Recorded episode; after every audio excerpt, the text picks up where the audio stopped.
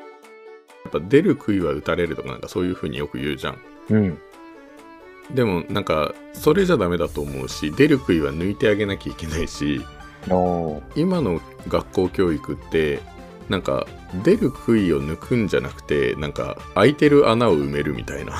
ああ、なるほど。うんっていうような教育な気がするんだよね。そうあーそうだね。う。うんんうんうん確かにね。皆さんこんにちは今もあの日の生物部シロです今も花火の生物部豊です教育をざっくばらんに語るラジオ略していくざくこの番組は教育最前線の2人が各々の経験をもとに教育にまつわるあれこれをゆるくざっくばらんに語る番組です本日もどうぞお付き合いくださいはいじゃあ今日はお便りが来ていますはい。はいえーとまあ年始一発目のお便り会ですねお、年始一発目ですか。年始一あ発目の、お便り会ですね。はい、はい。まああのまだ年始2回目の配信ですけどねあ、そうですよね。はい。はい。では読ませていただきます。はいえー大阪府在住の、えー、ジュジュさんから。はい。えっ、と、座席番号は、えー、IZ2212 の3番。おはい。12 IZ 月からにいただいていたお便りです。おーありがとうございます。ありがとうございます。はい。では、えー読ませていただきます。いつも楽しく拝聴しています。私は学校の教師ではありませんが、塾型の児童デイサービスで、勉強がとても苦手な小学生、中学生、高校生たちと学習活動を続けています。関わる子どもの多くは発達障害を抱えていて、同級生たちとは果てしなくか隔たりのある学力しか持ち得ません。そんな子供たちと仏作のように一つ一つの生き物を丁寧に見つめていくようなのんびり教育ができたらいいなと思っています。関わっている子供たちの家庭は、やはり総合的な学力の向上を求めますが、ゆっくりとその子にふさわしい学びのスタイルを身につけてあげるのが、急がば回れというように、結果として良い成長につながると思っています。できていませんが。えーもちろん、えー専門医やカウンセラーのアドバイスは大切に受け止めています。また、このような子どもたちの教育についても取り上げていただけると嬉しいです。これからも楽しみに聞かせていただきます。ありがとうございました。とのことです。はい。ありがとうございますあ。りがとうございます。ああ、自動デイサービスは聞きい。ますよね。そうですね。ね。最近多デいイよサーねビ。ス。うんう。んうん。デイサービス。なんか放課後デイサービスとか。うん高校生だと言ってる子はもういないのかな放課後デイサービスとかは。そうだね。あんまり聞かないかな。うんあれだもんね別にあの家に例えば共働きとかで家に家族がいない時に、まあ、預かってもらえるみたいな感覚で使ってる人はいるかなそうだね。だから高校うん生になればまあ一人で家にいたって問題ないからねうんうん。うんそうだね。いや、でも本当に、もう、やっぱこういう施設っていうか、取り組みがないと、うんやっぱりどうしようもない子供たちっていうのはやっぱりいるし、うんうん学校側からしてもすごいありがたいところではありますよね。うんうんそうね多分まあうんと言い方がちょっとあれかもしんないけど俺とか豊はそういう子にあんまり合ってないんだよねそうだね。う。うんん、結局豊は多分その何、えー、と受験をしてある程度の学力層を持ってる子が、まあ、逆に入学してくるわけだし、そうね。うんう。ん、俺の場合はまあ普通の塾だから、まあ、やっぱり学習意欲が高い家庭というか、うん。うん、っていうのが来ているから確かにこういう人たちというかねなんか、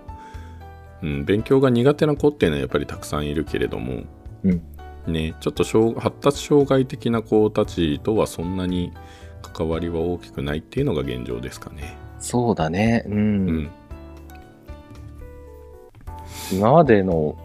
その学校、教員としてじゃなくて、今までの人生の中で、学校でかな、なんかそういった方に会ったっていうか、一緒に学んだことってあります、いやないね。まあ今をまあわかんない。発達障害っていうのはあんまりないかな。うん。あの体が弱くてああっ。ていうのでなんか別の教室というかなんか特別学級みたいなところに行ってたのはうん。 1個下の後輩でいるけど同あ級生にはいなかったからうあ。まあそうだよね。ーん正直初めて会ったのはあれだと思う大学生の時にさあのなんだっけえっ、となえっ、となんだっ けな教 育教職の過程であはないんかはい福はい祉施設に行くじゃん、うんうん、うん、あれの時が初めてだったかなああそうだねううんんそうだね僕も確かにちゃんと教育での触れ合いっていうのはそこで初めてだった初めてっていうかちゃんとはそうだね、うんうん初めてだったかもしれないけどあれだあの僕小学校の頃うんあれは1個下か1個上かだな。うん。確かに特別支援学級でさ、ほら、それぞれの学校ってさ、特別支援学級に名前がついてるじゃん。例えば、僕の田舎のね、小学校はうんひまわり学級だったんだけど、うんなんか、神奈川とかだと、なんだ、はやぶさ学級みたいなとかっていえうー、か風っに、こいいそう、名前がついてたりするらしいじゃん。なんか、うんうん、だからそういったところでねあの触れ合って、体育とかなんか活動とか一緒にやったけどもまあ普通に話はしたしそのじ実情は分かんないけどね学力がどの程度のものかとか、うんうん理解力がというのは全然分からないけれども、うん、全然普通に話はしたから、うん、まあでもそうか学力今回のデイサービスはそういったちょっと 学力がなかなか難しいついていくのが難しいっていうような支援のところですよね。うんそうだね。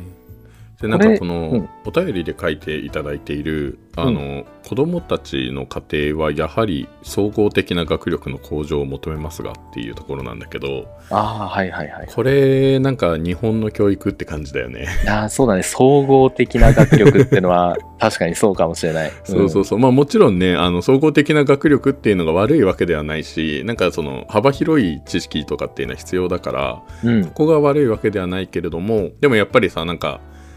まあ今の公教育ってやっぱなんかその 全部まんべんなくというか、ああそうだね。うんなんかその識字率がすごい高いよみたいなそうそうとそかうだそようそねうそう、うん必要最低限とかその最低限の基準までは全員やっぱり押し上げることはできるけれどもうんなんかその突出した子たちを評価するまあそれ前もあれかトヨとかも言ってたけどうん。なんか何かを伸びた人たちを評価する軸がないというかああ、だから、のび太つながりで、のびのび太くんは、 そうだね、今の学校、日本の学校教育で彼を測ることは難しいかもしれ ない。うん、カツオそうくですよんに至ってもね。ううんんうんうんそうね、確かに。そうなんだよねだからなんかそうねあのー今の教育をちょっと話をあれかなって思うのがうん。なんか社会に出た時とかさなんかやっぱ出る杭は打たれるとかなんかそういう風によく言うじゃんうん。でもなんかそれじゃダメだと思うし出る杭は抜いてあげなきゃいけないしおー抜けるような環境は作りたいし今の学校教育ってなんかどちらかというと、まあ、塾も結局一緒なんだけど、まあ、受験するにあたって苦手があったらやっぱり厳しいからそこをねあの埋めるっていうのは大事なんだけどうん。なんか出る杭を抜くんじゃなくてなんか空いてる穴を埋めるみたいな、ああ、なるほど。うんっていうような教育な気がするんだよね。そうあーそうだね。う。うんんうんうん確かにね。確かに出る杭打ちがちだよね。打ちがちですよね。僕らも一瞬だけ打とうとするけど、ちょっとちょっとってなっちゃう。 これはこれでいいじゃないかっつってね。あそうそうそうそう最近はそれがね、慣れてきて、うん。うん、もう最近ではみんなに出る杭をさらに研ぎ澄ませっつって 言って、もう、すごい鋭利な、鋭利に突き出しなさいってそうなんだよねいうぐらいだから、うん。うんやっぱね、パラメータ1個ドーンって出てるものっていうのは武器になるし、ね、別にそれを鳴らす必要もないしなぁとも思うしね。ううんん、いやでもそれはねすごく思う俺ね今まで塾やっていてあのうまくいくクラスとうまくいかないクラスっていうのがやっぱりあってうん。うまくいくクラスってクラス全体でそうなっていくんだけどうんなんかみんな何かしら楽しい勉強を見つけてるんさああ、だかわからそれる。は別に、うんそうあの一つに限る必要はなくてうん、うんなんか今までまあ、うんと順位つけるのもあれだけどあの、うん一番楽しかったなっていうクラスは、まあ、人によっては数学を独学で結構もうなんか高校レベルまでやってたり、まあ、中学生中学2年生の段階でうん独学で高校生やってたりとか、うんなんかあの科学理科に目覚めて科学のなんか高校のチャートを持ち歩いてたりとかうんうん。あとまあ人によってはなんかポケット6本ずっと持ってますみたいなやつもいたりとか なんかそういうのがいたクラスがあったんだよね。本当に。にあの15名ぐらいのクラスなんだけど、うんでそういうやつがなんか半分ぐらいを占めてたもう誰かしら何何かしらになんかその興味があるやつがなんかたくさんいて、なんかその時はすごい面白かった。あうん、だかそれらはそういう場合うんはやっぱ数学の授業をしていても、なんかその別にねあのねそういう法律に興味がある子であってもやっぱりなんか数学の話とかも頑張って食いついてこようとするし、うんそうだからなんかやっぱなんだろう何か一つ得意というか何か一つ好きなものっていうのがあるとなんか全体的に多分勉強って楽しいなって思ってくるんじゃないかなって思うんだよね。あ。ああ、そうだね。うん。うん、やっぱ楽しい、面白いに勝るものはないですからね。そうですね、うん。うん多分みんな経験したことあると思うけど、うんゲームで経験しやすいかな。やっぱり何十時間もハマってうんうんみたいな。あれだよね。ああいう風なものが、その、ちゃんと学問の方でリンクできてたらもうものすごいよね。うん。そうだね気づいたらこの時間ずっと勉強みたいな、ずっと知識を入れてたみたいな、知るのが楽しいみたいになったらね、もう最強ですよね。そうだね。まあ、それ言えやば確かになんか、高校の時とか生物の勉強やってる時は割と没頭できてた感じはする。うん、本当に、確かに高校の頃ほど没頭した時はないかも。やっぱ何も知らないから、へえ、そうなんだっていう、もう1ページめくるごとにお と大きな驚きがあるっていう、あの体験はもう、あんまり変にいろいろね、生きてると、長くダラダラと生きてるとね、うん変に知っちゃって るからさ、ああうんうんうんみたいな感じでやっちゃうけど、あの時のきらめきとか驚きっていうのは確かに何も知らないからこその驚きがあったと思うね。うん そうねだから。資料集見てるのめっちゃ楽しかったもんな。うんああ、資料集ね。そう。トヨ好きそうだもんね。本当に。俺どっちかというとなんか入試問題解いてる時のが楽しかったな。なんかああ、なんかオーソドックスな入試問題知識を問う入試問題じゃなくてなんかその、いわゆるそのセンターとか共通テストで出てくる実験問題ああ、なんか初めて見る実験だしうん。あそういう風に考察するのねみたいなのがあってあなるほどね。うん。うんなんかそういうのがあったかなやっぱなんか好きな勉強っていうのはやっぱ見つけられるといいよねそうだね。う。うんだからまんべんなくある一定できてたらいいんじゃないかなってやっぱ中学校高校っていう風に課してるるものね、あのそれぞれの教科でああるけどうんまあ単位数とかも評価とかもね、うんいろいろあるけれども、なんかどうなのあんまり気にする必要がないとは言い言えないけれどもさでもどうなんだろうねなんかそれはさなんかこっちの論理というかなんか理想の教育論としてはさ確かかにそういうのは自分たちの中であるけど、そうね、うんでも実際じゃあ入試はって言われた時 に入試に対応できなければ意味がないからねなんか結局、まあうんそう今のまあね学歴が全てではないけれどもうんそうやっぱり高校どこ出てとか大学どこ出てっていうのもある程度の評価基準になるわけじゃん。結局ね偏差値的な大学選びっていうのが崩壊しつつはあるけれどもでも結局僕たちなんかは偏差値で見られたし大学の名前で見られたから僕たちの世代がどんどん上になって上司になってっていうと、うんうんうんまあ完全にはなくならないだろうけどね薄くはなってると思うけどね偏差値、ブランド名の大学選びってのはね、うんんでもうんそうねあるかもしれないねまあでも、今総合型選抜とかその学校長推薦のその枠がどんどん増えつつあって、うんうん、ねだからただ単純な学力だけではなかなかもうっていうのがうんね、あるみたいだからうんうんうん。だから本当何か突出して、それこそ数学できませんとか、ちょっと理科が難しいけど、でもこの分野はもう小学校から研究してこういうデータがあって、うん、こんな楽しいことがあるんで、この大学入ってもっと学びたいですみたいなので、東大だとかっていうのでうんいけちゃうみたいな話もね、ちらちら出てき始めたのかなって思うんで、うんまあうん東大のレベルになってくると多 分ある程度の他の教科も基準以上はやっぱりなきゃいけないとは思うけどねそうね、まあ確かにちょっとオーバーだったんだけれども。 え実際さ、でもねなんかそ公園のにあ学うんあごめんね実際学校から推薦出す時にさ、うん推薦は普通に出してるよね基準があればね。そう推薦出す時にそのこの教科だけすごい突出してるからみたいなので推薦出したりとかもするのああ、あの、そのが大学によって決まってるよね。その評定何以上とか4.2以上ないとダメですとかっていうのはうんうんあるけど、もしそれ超えてたら、うん、どんどんね、本人の意思に沿って、うんうんなんだろうな、面接対策と面面接対策とかうん論文対策とかをして、うん、やっていくかな。うん、ああなるほど、ね、頑張れっつってね、背中を押していくかなって感うんじ。うんうんうんじゃあまあある程度の基準は必要だけどってことなんだね。 まあね、ある程度 は、そうだね。いやでやもっぱりそうね、なっちゃうか。ううん、だけど、その東大の、その、あったんだよね、数学で、模試とかでも全然半分いかないんです、数学が苦手なんです、でも理科がすごい好きで、うん研究をずっとやっていて、それを引っ提げて、うんあのね、えー東大受かりましたなんていう人がね、いて、へれーそう、今ね、東大の22歳で、うんえー今、大学4年生かな、起業もしていて、その、うんいいのかなかか勝手に会社の名前言って。 なんか、シーラっていう二酸化炭素からいろいろ、何か燃料を作ったりだとか、その、二酸化炭素を吸収する機械を作ったりだとかっていう会社を立ち上げた、研究室を立ち上げた、めっちゃすごいじゃん。そう、村木さんっていう人のね、講演をね、聞きに行ったんだけれども、この人が言ったたには、そうだって、まあ、どこまで本当かわからないけれども、うんうんうん。だけど、でも、うん、そういうところで入るルートもあるんだなぁ、なんて。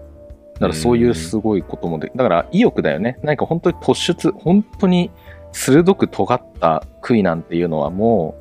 う、恐ろしいほどの武器になるからね。うんうんうん。だから本当にのび太くんカツオくんみたいに突出したような 何かがあればねもうきっと大学も社会もそういう人欲しいしああ、ねまあそうね。価値はどんどん認められているしね昔なんかはなんだそんなことばっかやってみたいなうん言われたこともあったかもしれないけど僕なんかずっと絵描いてつずっと図鑑見て何やってんだっつって 国語やれ国語とかって言われたけど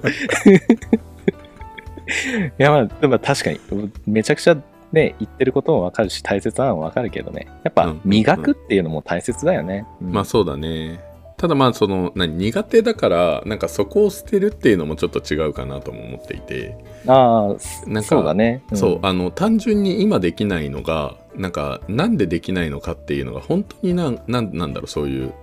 本当に苦手なのかなんか単純にそのなんだろう楽しさを分かってないだけなのかとか見出せてない深く知るところまで来てないっていうとこそうろそうかそなうそうそう、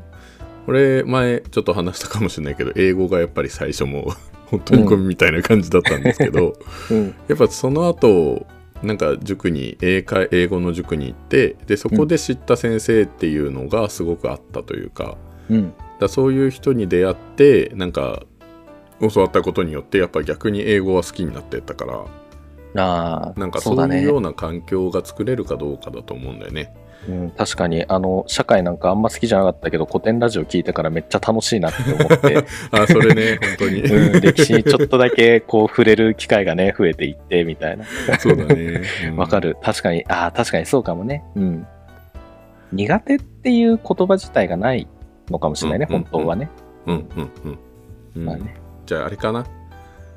この教科得意か不得意かとか、うん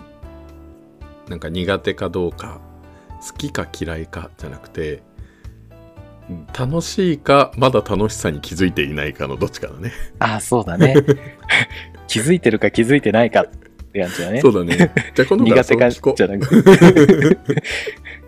だかそうだねらあれだあの生徒と面談するときに例えば他は70点ぐらい取ってるけど、うん国語が20点とかだったら「ああこれ苦手なんだね」じゃなくて「ああまだ気づけてないんだね そうだね そうそれでいこう」 うんまあね、そうだねちょっとやってみようかな今度いいかもしんない、うん、関明夫さんの都市伝説のさし うんうん信じるか信じないかはあなた次第っていう人いるじゃん関さん、あの人の口癖で「いい加減気づけ」っていうのがあるん だけど楽しさに気づけっつってなんそうねいうん今ちょっと意味わかんなかったけど、いやいや、意味わかんなかったけど、 まあそういうことだよね。まあそうだうね。んまあ、ただ、じちゃあょっと今回の、あごデイサービスに関しては、なかなか楽しいとは思っているけれども、その、なかなかその、入ってこないっていうか、定着が難しいっていうところなのかな。うん、うん、そうね。まあ、あとはなんか勉強としてやるかどうかじゃない。あなんか、やっぱね、勉強として、なんかな、なんなんだろうな。やっぱのび太とかもさ、うんある程度賢い、賢さはある。賢さないか。あ。まあ、ひらめきとかがあるよね。あそうそうそうそうそう。なんかね、別に普通に生活してる分には普通なのに、うん。なんかそのいざ勉強ってなった時にできなくなるわけじゃん。うんだからなんかそういう感じなんじゃないかな。なんか好きな教科とか好きなものっていうのがあったとしてもそれが勉強としてやるってなった時に、うんなんかやっぱりちょっと拒絶反応というかああ。なんか勉強っていう風になるととかなんかその例えば生物が好きでだから今回みたいに仏作みたいなのを聞いてもらって、うんでなんか生物生き物って楽しいなって思って自分でね豊みたいになんかそういう風に図鑑見出してとかうん。なんかそういうのでどんどんどんどん生物の知識が増えていったとしてもじゃあいざ理科のテストが伸びるかっていうとそうではないわけだよね。あー困っね困っちゃうよ別にね、本当そにうだねよねこんなに好きなのにって思ってるけど、そうそうそう図鑑にやってる別ことにが違ね細胞うみたないんなて載ってないからね。 そうそう細胞も持ってないし ねなんかそういうのとかも、うん、なんか勉強していて楽しいなってなってそのねあの学校のその何学習指導要領の中身に楽しさがやっぱり感じてもらえればうんいいかもしれないんだけどもしそこじゃないのであればやっぱなんか点数には結びつかないからちょっともどかしさはあるだろうね。まあね、まあそう、なんか今の話聞くとそうだね。学校での教育ってだいぶ強引っちゃ強引だよ ね。もう、これが決められておりますので、うん理科、うんうん確かに図鑑の名称ね、どこに住んでて、どういう稼ぎがあって、どういう時代があってて、いいよ、大切だけど、これがありますんでね、つ って。 そうだよね。理科の基準はこれなので、それはちょっとって。ね、だからこっち、こっちに合わせてきてねっていうよ うな。そうだね、だね。いぶ 強引だうんと思う。まあそこ自由にしたらもうなんか収集つかないからね。まあまあね。仕方うんないんだけど、でもそそうそういうことだよね多分、うん、うん、まあちょっと高校までは頑張ってもらって大学からはねもう世界がどんどんどんどん深く狭うんうんうんく本当に鋭くなってくるので まあそこに行くまでのね、うんうんうんうんそうね準備期間って感じかな、まあそうですね、うんなのでまあちょっとねあの、まあ、自分たちが正直そういうちょっと発達障害抱えた子たちと何か授業してるとかではないので、うん具体的なアドバイスとかなんかそういうのは言えないけど、うん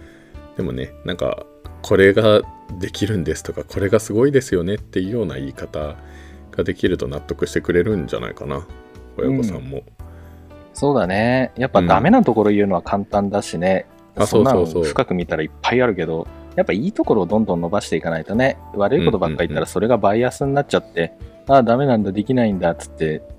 ね自己肯定感の低い 人間に育っ出来上がるということで、うんうんねだからもどかしいかもしれないけどやっぱりこう急がば回れっていうのはすごい大切でねゆっくり見守ってあげるっていうのはすごいねどんな人間でも大切だなと思いますよ。んそうですね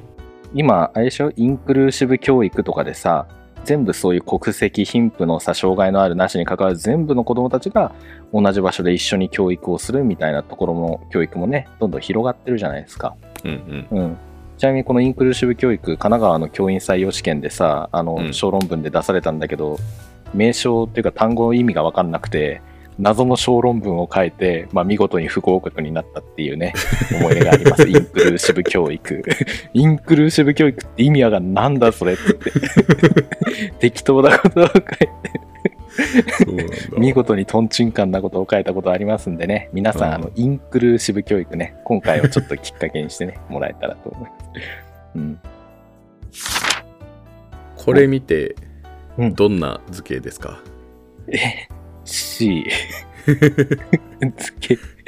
えしえ図形の名前なんかあんのそれあ図形の名前というかこれを説明するとどういう風になるなあの目のあれでしょあの、なんだっけ、目の検査うんのうんうん。ランドルト缶とあか、ーラランドルト缶の右側のやつです。はい、そうですね。 あの、これ見て何を思うって言ったら、ここが空いてるって思うじゃん。丸あのあここが空いてるって。うんだこれってあれじゃんなんかあの欠けてる部分に目がいっちゃいがちだけど、うん逆にこういうこれだけのいいところがあるよねっていうあ、そういうことか。そうなる ほど。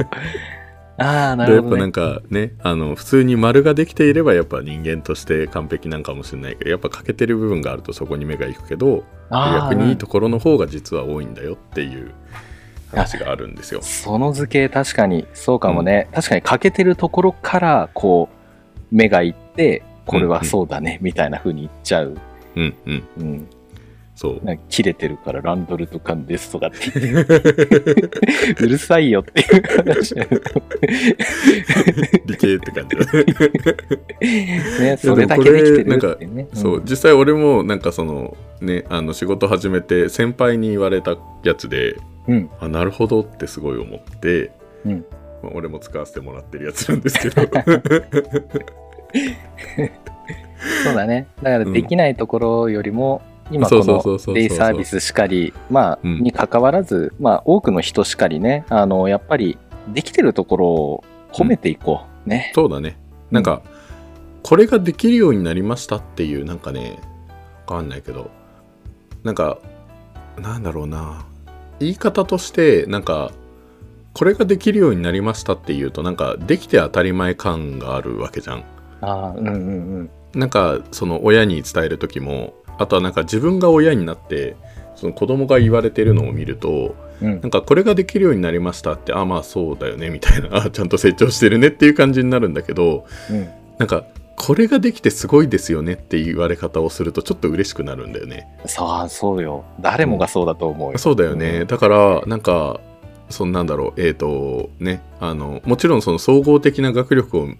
欲している親はたくさんいると思うけれども、うんなんかそこじゃなくてこれができるからなんか十分いいんじゃないですかねみたいな感じで言う時に、うんなんかこれができるようになりましたっていうとなんかそれプラスアルファで何かできるようにしてくれってなっちゃうからああうんうんなんかこれができてすごいですよねってなれば逆になんかそこに目がやっぱりいってくれるから、うんうん、そういう言い方をしてみるといいんじゃないかなってちょっと思います。はいそうね、はいそうやってどんどん先に進んでいけるよねうん、そうですね。うんまあはいこれ言われちゃったっつって、あダメだったんだっつってねうん、そうねあそうあねれだよ所ジョージさん曰く失敗なんかないよ朝起きて夜布団に入れば大成功っていう名言があります 本当その通りそうですねですねもうね確かに確かにうん確かに朝起きてあじゃあもう今日も大成功です俺今日大成功ですうんよ本。当に皆さんもう大成功です。全員大成功。全員大成功。うんはい。あの、ただ、オールしてね、カラオケオールで飲んできてっていう、ね、あの、大学生いるかもしれないですね。うんうんうんあの、あ、ちょっと今、もう授業いいやって、午前の授業いいやっつ ってね、あの、寝ようとしてる人、ね、ちょっとそれ失敗かもしれない失敗あそうですねね。うんはいいや失敗失敗じゃないです失敗あじゃ失ないです敗なんかない。あの大成功ではないだけなんで ねいい言い方だね。そうですそうです大成功じゃないねっつって。大成功じゃない ですじゃあ何なんですかっつって。そうです失敗ですっつって失敗かいねあっつっのてそうですあの好きの反対は嫌いじゃないんであ得意の反対は不得意ってことでもないんでおそうです気づけるかどうかですからねはいそうだねうんはいはいじゃあぜひあの悔いを抜いてあげましょ